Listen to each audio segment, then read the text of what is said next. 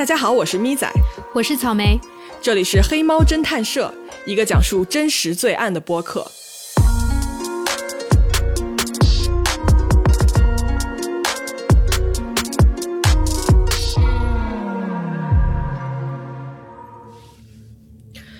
Hello 啊，草莓。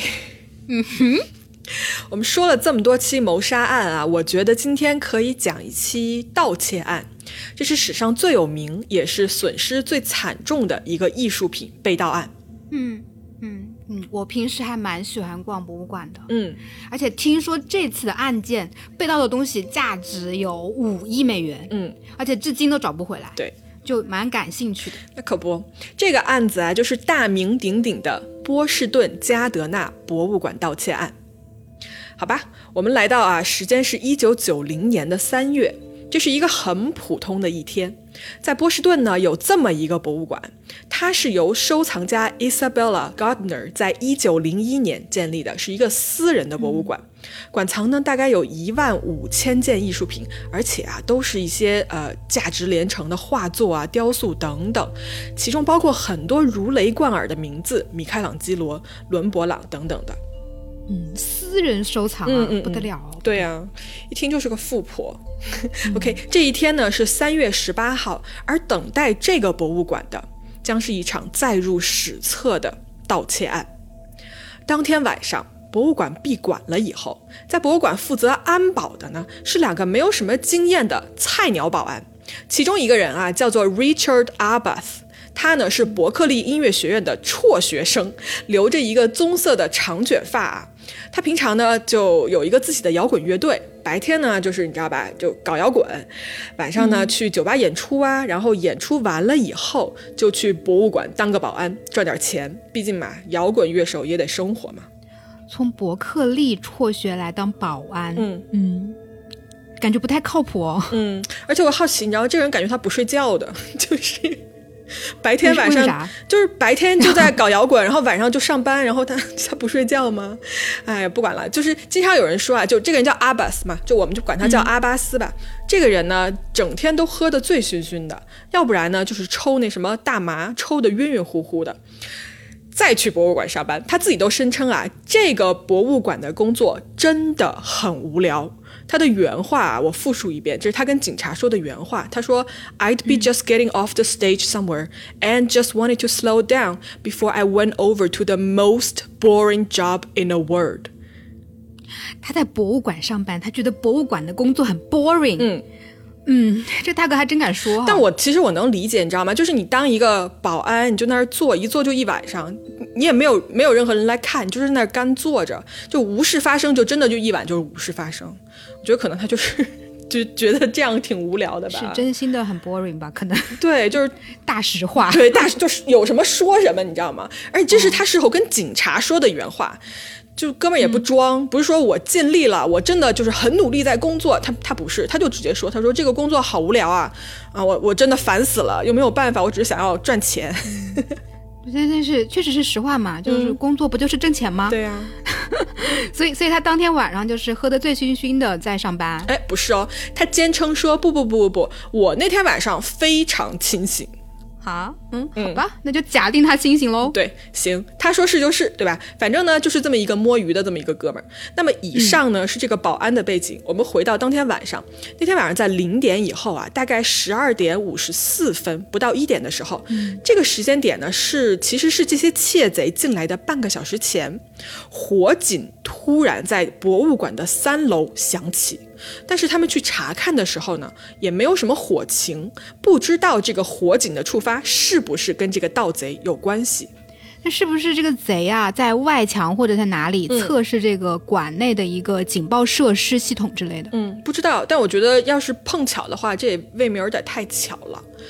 嗯，但我们先放这儿吧。半个小时后，一点二十四分凌晨的时候，两个穿着警察制服的人。开始按门铃，他们通过这个视讯系统啊，就跟这个保安说说，我们接到了一起报警，然后我们是过来调查的。因为那一天啊，你记不记得是我刚刚说是三月十八号的凌晨嘛？其实就是三月十七号的晚上。三、月十七号呢，其实是 Saint Patrick's Day，这是一个呃，所有人都穿着绿色衣服啊，就是三叶草的一些装饰啊，大量喝酒的这么一个爱尔兰的传统节日。所以街上啊，大大小小的醉汉并不少，整个城市呢都是一个狂欢的状态。那么呢，这个保安阿巴斯就觉得说，嗯，有人报警，跟当天这一天的这个节日的背景信息没准是相符合的，对吧？可能是有人喝多了呀，惹事儿啊之类的，然后就报了警。哎，我突然觉得，是不是他们那个测试那个警报那个设施，其实就是给他一个理由，就是你之前不是响了那个警报吗？嗯，然后现在来了警察，是不是就比较顺其自然了？有可能啊，有可能啊，就是整个计划中的一环。对，对，有可能。那他就这么放他们进来了？对呀，他后来啊，这个保安在跟 FBI 的这个对话当中说，他当时说，我心里想的就是警察要来查，我就让他们查嘛，对吧？因为我不想阻挡警方执法而被捕。怎么这么怕警察呀？嗯，犯了什么事儿吗？其实这个大哥呀，他后来他承认说，他其实就是买了第二天一场叫做 Grateful Dead。的一个摇滚演唱会的门票，这是一个著名的迷幻摇滚乐队。他呢，就是一心想去看演出，所以他不想在今天晚上惹什么事儿，导致警察把他抓了，然后第二天看不了那个摇滚音乐会。嗯，有一说一，这个心情我还是懂的。其实我也我也稍微有点懂，不知道为什么。对，总之呢，就如果第二天有一个这样演唱会，就是那个对吧？想了好久，想要买了一个票，然后去看的这种，嗯，什么 还是会嗯。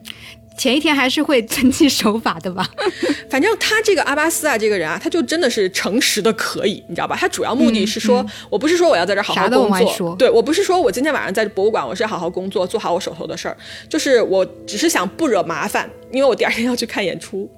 那。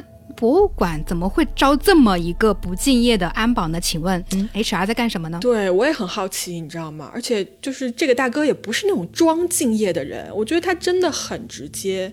你说这个博物馆怎么就给他录用了？就他可能在面试的时候，他就跟现在是一样的，就是他本来就是来摸鱼的。但我觉得啊，后来事后这个博物馆估计也后悔的要死。而且他们的规定上写着啊，任何人不能在闭馆后进入博物馆，而且还特别写了说警察也不行。但是我们这位保安大哥呢，为了第二天想去看演唱会不惹事儿，就把外面这两个敲门的所谓警察给放了进来。行吧，嗯。那警察进来之后呢？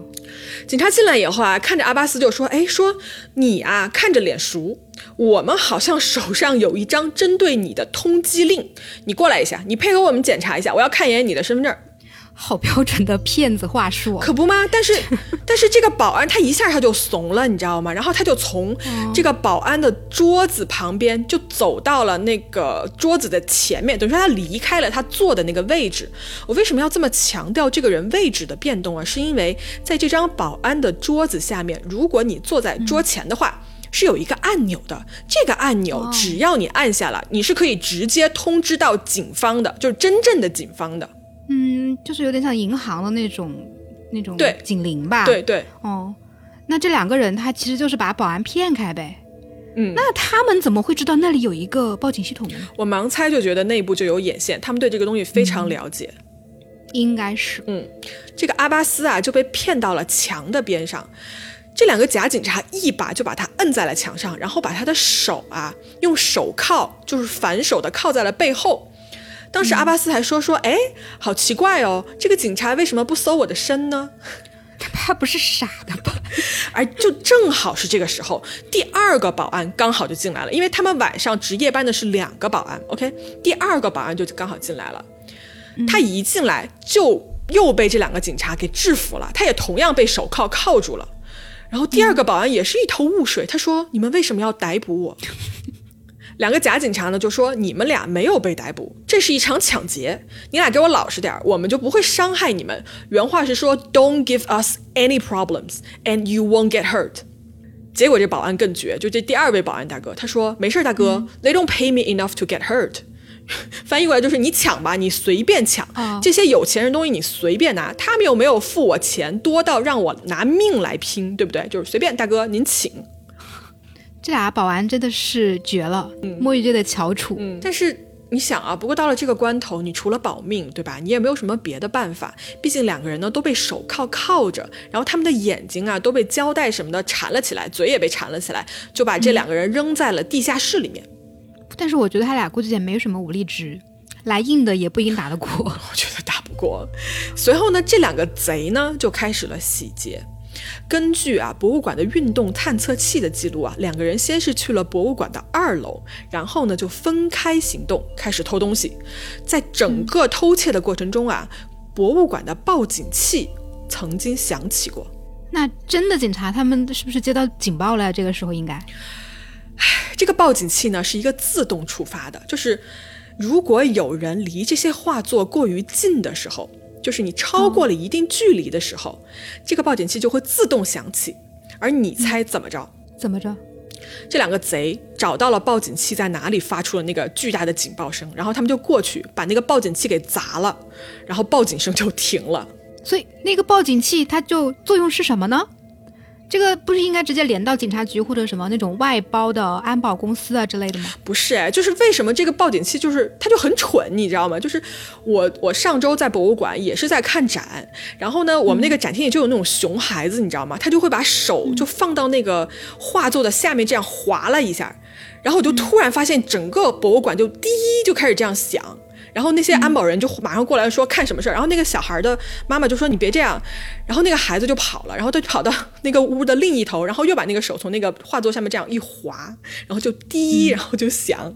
但是这个报警器我觉得可能跟他们那个差不多，就是说他不会马上通知警察过来，但是他一定会提醒保安。所以，保安如果发现有什么不对劲的话，你要通知真的警察来的话，你必须还记得吧？我刚才说桌上保安，你 你不，你记得我刚才说桌上有那个按钮吧？哦，就你保安必须去摁那个按钮，然后警察才会得到通知。所以这个系统是这样子的，就是整个博物馆的警报你随便响，只要没有保安按那个按钮，就没有任何外部的人会得到通知。这里面到底发生了什么事儿？是不是就等于给贼开了一个蹦迪的背景音乐？嗯，对，太搞笑了。到了凌晨两点二十八的时候啊，这两个窃贼就偷的差不多了。嗯，偷了整整一个小时啊。对，然后最后呢，他们走之前最后一步是回到了这个地下室，去看了一眼两个被绑的这个保安，就说：“哎，你们俩是不是还老老实实在这儿待着？”接着啊，他们把。监控系统里面所有记录了他们行踪的录像带拿了出来，把这些录像带呢全部都损毁、损坏了以后，人就跑了。有目击证人说啊，看到的是一辆红色的车开走了。那他们到底偷了一些什么东西？嗯，被偷走的十三样艺术品里面，其中包括了呢三幅伦勃朗的画作，一幅维米尔，一幅马奈，五幅德加，一幅弗林克。另外还有一件是中国的一个青铜器，以及另外一个是一个法国的，呃，怎么说？一个青铜的尖顶的装饰，看上去是一个鹰的一个样子。嗯，这个装饰就是在后期引起了大家很大的一个疑问和争论啊，因为它这个，它这个装饰，呃，虽然看起来很值钱，但是它其实是一个青铜的。我是说那个法国的那个装饰啊，嗯，就不知道为什么贼要拿它。对，我会把这些画作以及这些呃物品的图片都放在公众号里面。里面呢，我自己觉得啊，那幅伦勃朗的一幅《加利利海上的风暴》，我真的觉得好好看，非常非常非常美。我觉得这种艺术品真的是全人类的一个瑰宝，就非常可惜，就已经看不到了。就至今而止啊，是没有办法，公众没有办法再见到它的。这幅画的估价是一点四亿美元。另外被偷的那幅维米尔的那幅。呃，名字叫做《音乐会》的画作是他创作的仅有的三十四幅画作中的一幅，当时在二零一五年被估价是二点五亿美元，被专家对被业界认证啊，这是世界上最有价值的被盗物品。妈呀，他们真的还挺会偷的哦！哎，而且他们当时啊还准备偷第四幅伦勃朗，但是因为太难搬动了，就放弃了。好在他们搬不动，要不损失更大了。嗯嗯，那他们偷的这些是不是算是博物馆里面最值钱的东西了呢？就很奇怪，因为当时博物馆里面还有其他非常非常值钱的画作，比如说米开朗基罗、拉斐尔，就是镇馆之作什么的，哪一个拿出来都是好几亿的画作。但是这些盗贼，你像我刚刚说，他去拿了一个法国的帝国之鹰的一个镀金装饰品，我真的不太懂是为什么。可能那个东西看起来像是纯金的，还是说啊，这些盗贼呢，他们只是粗浅的了解了一下藏品，而并不是真正的识货。估计时间有限吧。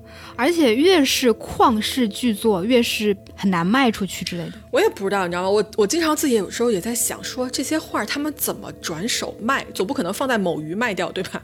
我觉得啊，应该是有专门的艺术品交易的黑市或者是暗网。呃，或者是黑帮，呃，神秘的那种匿名大佬之类的，这些交易啊，肯定就不是在公开透明的情况下做出的，所以也就没有什么人，像我们这种局外人，肯定就不知道说里面发生了什么。至于这些艺术品的命运如何，那就更没有人知道了。嗯，不是有个说法说，全世界利润最大的犯罪形式，一个是军火，一个是毒品，然后再一个就是艺术品盗窃。嗯。这些买卖的这种人啊，都是什么富豪啦、黑帮啦、什么毒贩子啦，然后恐怖分子啊，这种，嗯，都不会是明面上的交易，而且不会让我们普通的老百姓去知道的。好吧，回到这个案子啊，在第二天早上大概六点多到八点多的时候，白天值班的两个保安过来交班了，结果呢，他们发现门打不开，这个时候啊，他们才报警。八点半，警察到达现场，在地下室里发现了两个被绑得严严实实的夜班保安们。哼，都过去六个小时了。嗯，对啊，动车都从北京开到长沙，可不吗？所以警方到了以后呢，一看这么巨大价值的艺术品被盗，简直就震惊了所有人。FBI 呢就直接介入了。警方得知啊，这两个贼虽然戴着手套，没有留下任何指纹，但是他们全程是露脸的，所以保安是见过他们长什么样子的。但是我们的这位阿巴斯保安大哥在被警察问的时候，他居然说他根本记不起来贼长得什么样子。哈，那怎么可能呢？这不就是前一天晚上发生的事情吗？对呀。哦，莫莫不是他们就是内应吧？你记得吧？怀疑他们呢。你记得吧？他当时说，他就坚持自己那天晚上没喝醉。我看啊，他要不就是故意不说，就是描述这两个贼是长什么样；要不呢，他真的就是喝高了，脑子里面晕晕乎乎的，全部都是浆糊。据悉啊，后来警察还画了两张嫌疑人的画像，然后这个阿巴斯还说：“嗯，画的真难看，怎么画的这么糟糕呢？你们。”他真的是来搞笑的。对，这个案子呢，后来一拖就是好几年，一点线索都没有。直到一九九四年的四月，博物馆收到了一封匿名信，信上说啊，我知道你们这些画作的地点在哪里，说在一个 safe controlled environment，就说可能。因为你知道，我刚刚其实一直在想啊，这些画你拿回去以后，你保存它的地方还要有一定的湿度、温度的一些控制，对吧？你总不能说让这些画烂在你手里，或者是保存不当，有一些损耗，对不对？所以我觉得存放赃物的地方，对，嗯。然后他就说啊，信上接着说，他说博物馆呢，你们要赶紧，因为现在有一个买家从另外一个国家已经赶过来了，而且买家并不知道这些全都是赃物。信上呢就要求说，我。我需要两百六十万美金的中间人费用来促进这些画作的回归，博物馆同意了。我怎么觉得还是有点骗子话术的？我觉得啊，这个写信的人可能真的说了一些细节上的东西，只有博物馆知道的。嗯，或者是说这个人确实是见过这些画作的，所以最后博物馆才会同意说，我用二百六十万美金来跟你交易。也对。而且博物馆有没有可能，他们也比较了解这种艺术品流入到黑市之后的产业链，就是他们怎么具体是怎么去交易的这个流程？嗯，我不是很清楚。总之呢，他们随后又收到了第二封信，信上说啊。很高兴，这个博物馆你愿意跟我交易，但是呢，处于对当地法律的一些忌讳，他现在怀疑说警方跟博物馆合作，你想逮捕我这个中间人，所以呢，交易取消。但是他也提到说，就算没有交易，我也会帮忙提供一些关于这些东西在哪里的线索。但是呢，随后这个人就再也没有寄信过来过，这条线索也就这么断了。会不会被干掉了？不知道啊。Anyway 啊，就一晃呢好多年，这期间啊，FBI 的调查一直没有断。曾经呢有几个很有名的嫌疑犯，草莓，你想不想听一听？嗯，你说。曾经有一个警方注意过的人，他的全名呢叫做 Brian McDavid。这个人在八十年代的时候做过一起非常相似的案子。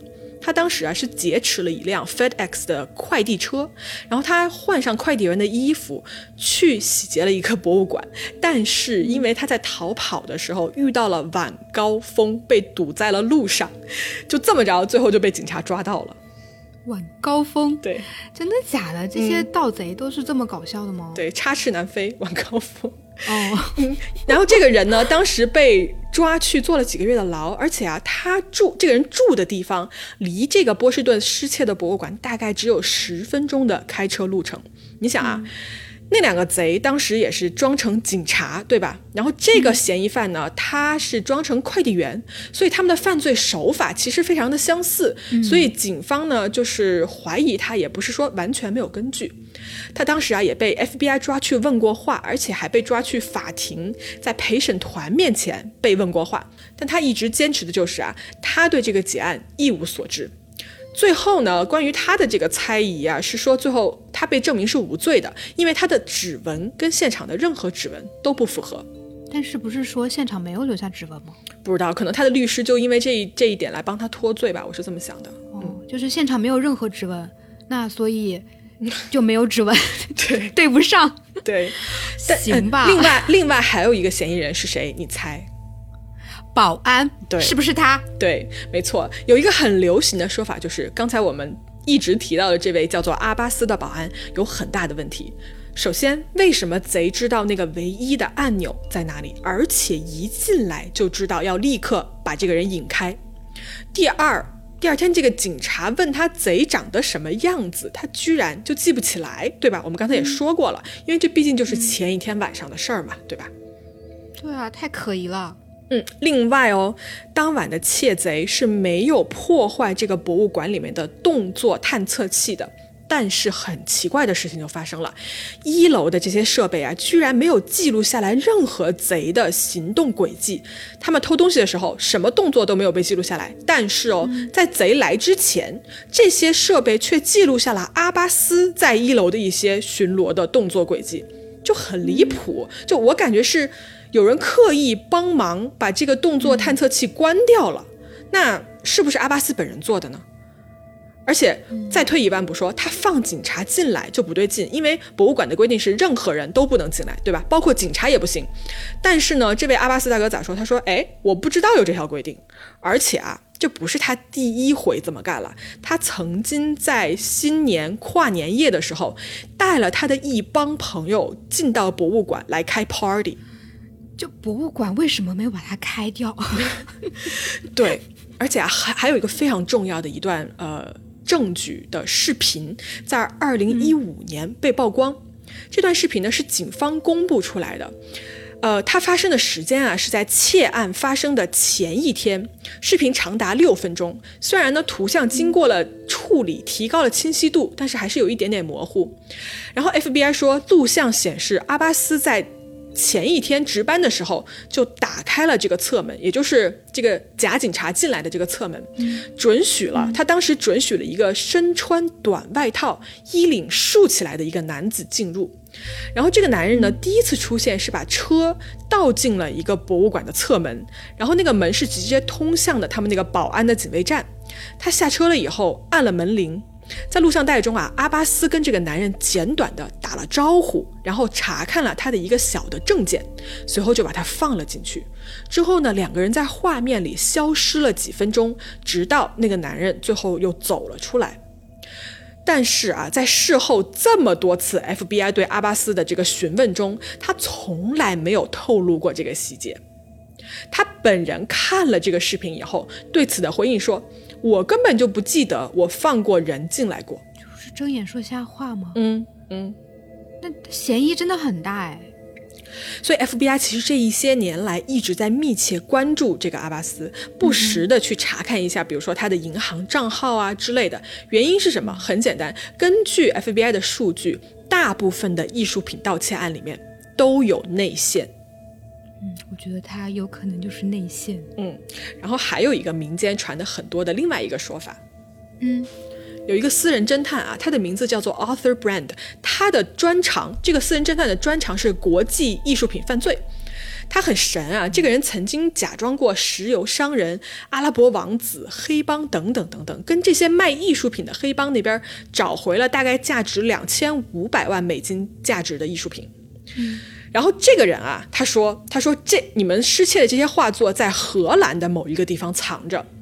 二零一零年的时候，他说我听到传言，这些画作现在是在爱尔兰共和军的手里放着。”这个人他是正经，他也跟 FBI 合作哦，他们合作了十二年。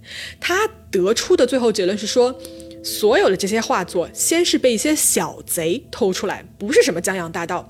然后啊，小贼把画卖给了美国的黑帮，然后在九十年代中期的时候卖给了爱尔兰军队的一些高层的手里面。然后他还放出话来说，他可以在几个月内帮忙把画作搞回来。怎么听上去有点在像在写小说呢？嗯嗯，他后来那他后来把画作找回来了吗？并没有啊，这些画作到现在为止仍然是不知下落的。嗯，好吧。哎，你们听到这儿一定就想说说咪仔，你是不是要说这是一个悬案，对不对？我看呀，经常有 经常有观众给我们留言说，你能不能说一些破了的案子，是吧？你天天说一些悬案，弄得吧，就是我们听了心里特别难受，就觉得没有结果，不踏实。朋友们，如你们所愿，OK，这个案子破了，好吗？破了，我们知道，我们知道这些凶手、这些贼是谁了。太难得了，嗯，就此处需要加上那个欢呼的音效。嗯，什么？可以，但没必要。OK 啊，就美国的联邦调查局啊，在二零一三年的三月就宣布说，他们的调查取得了重大进展。他们所谓高度自信的报告说道，他们确定了窃贼的身份，然后他们认为呢，这些窃贼啊是位于大西洋中部和新英格兰的犯罪组织的成员。然后 FBI 同时还说啊，他们认为这些艺术品在被盗窃的几年后被运往了美国的 Connecticut 跟 Philadelphia，并于两千零二年在费城尝试出售。而在二零一五年呢，也就是警方公布，你记得吧？我刚刚说公布了一个进来踩点的一个男人的视频，那个六分钟的视频，警方就宣布说，他们已经确定了当晚的那两个窃贼是谁，但是这两个人已经死了。死了，嗯，那他们是谁呢？哎，当时警方啊就没有说是谁，当时的报告只说这是一起由波士顿的黑手党做下的案子。对，这个时候有一个名字浮出了水面，这个人的名字叫做 Carmelo Merlino。嗯，然后我们是是黑手党的名字，听上去。我我们我们时间到二零一九年啊，二零一九年的时候，FBI 呢终于宣布了当晚两个行窃的贼的名字，他们分别叫做 George Ricefielder，另外一个贼叫做 Lenny Demuzio。这两个人的照片，其实你现在看来跟当时警方的画像其实挺像的。就是阿巴斯说警方你画的那么难看的 那个画像，其实我觉得还挺像的哈。这个图我放在公众号，好奇的听众你们可以过去瞧一瞧。这两个人住在波士顿，同属于 Molino 这个黑帮的团伙。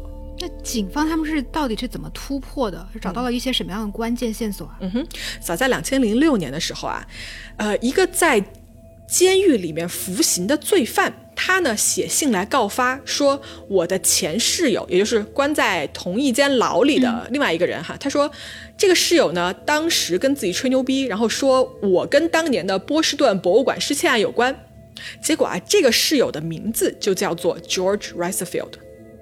于是警方呢就从这个突破点开始查起，花了好多时间，最后在证据确凿的情况下，公布确认了两个人的姓名。可是啊，这两个人目前都已经死掉了，而且我查到的资料是显示说，他们俩在抢劫案发生后的一年之内都死掉了。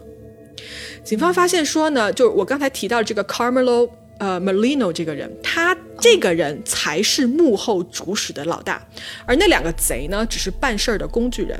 FBI 曾经在 Molino 的这个车库里面安装了窃听器，然后录到了他们讨论这些画作的对话。